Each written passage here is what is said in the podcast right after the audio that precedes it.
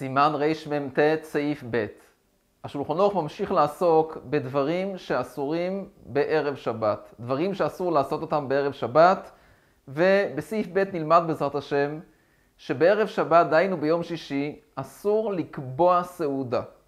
איזה סעודה אסור לקבוע? כל סעודה שהיא אסורה ביום שישי? סעודה שהוא לא רגיל בה בימות החול. והסיבה לכך, כי יש עניין לכבד ולענג את השבת. אחד מהדברים שיש בהם משום כבוד שבת, שאדם ייכנס לתוך שבת והוא הדין לתוך יום טוב, כאשר הוא רעב, כאשר הוא תאב לאכול. אדם שמילא את קרייסו ביום שישי, יש בזה פגם בכבוד שבת. אז לכן אסור ביום שישי, בכל יום שישי, גם בבוקר, אסור לקבוע סעודה. דהיינו, אסור לאכול סעודה כזאת, שהוא לא רגיל בסעודה כזאת בימות החול.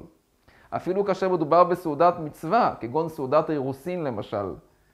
שהיא סעודת מצווה, אבל הסעודת אירוסין זה בדווקא, כי אירוסין אפשר לעשות אותם, אירוסין כאלו, שהאירוסים עצמם נעשו ביום חמישי והוא רוצה לעשות את הסעודה ביום שישי, זה אסור.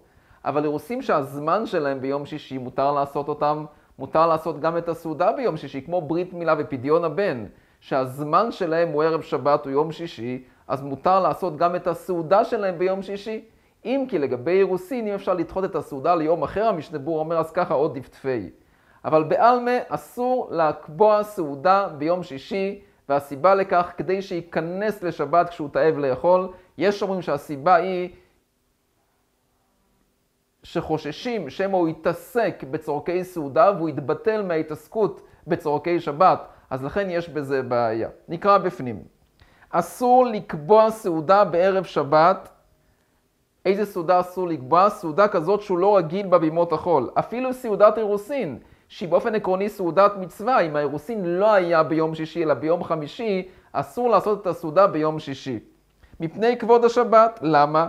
שיש עניין שייכנס לשבת כשהוא תאב לאכול. וכל היום בכלל האיסור. המשתבור מביא סיבה נוספת, כי חוששים שמא הוא יתעסק בצורכי הסעודה והוא יתבטל מ... מצוות סעודת, מצורכי, מהכנת צורכי שבת. וסעודה שזמנה ערב שבת, כגון ברית מילה, פדיון הבן, מותר. סעודות כאלה שהמצווה היא, שהמצווה נעשית ביום שישי, אז גם את הסעודה שלהם מותר לעשות ביום שישי. כי אז זה הזמן שלהם, אבל גם באופן הזה, כתוב במשנה ברור שעדיף שיקדים לעשות את הסעודה בבוקר, כדי שיהיה יותר זמן עד שתיכנס השבת, והוא יהיה שוב יותר תאב לאכול.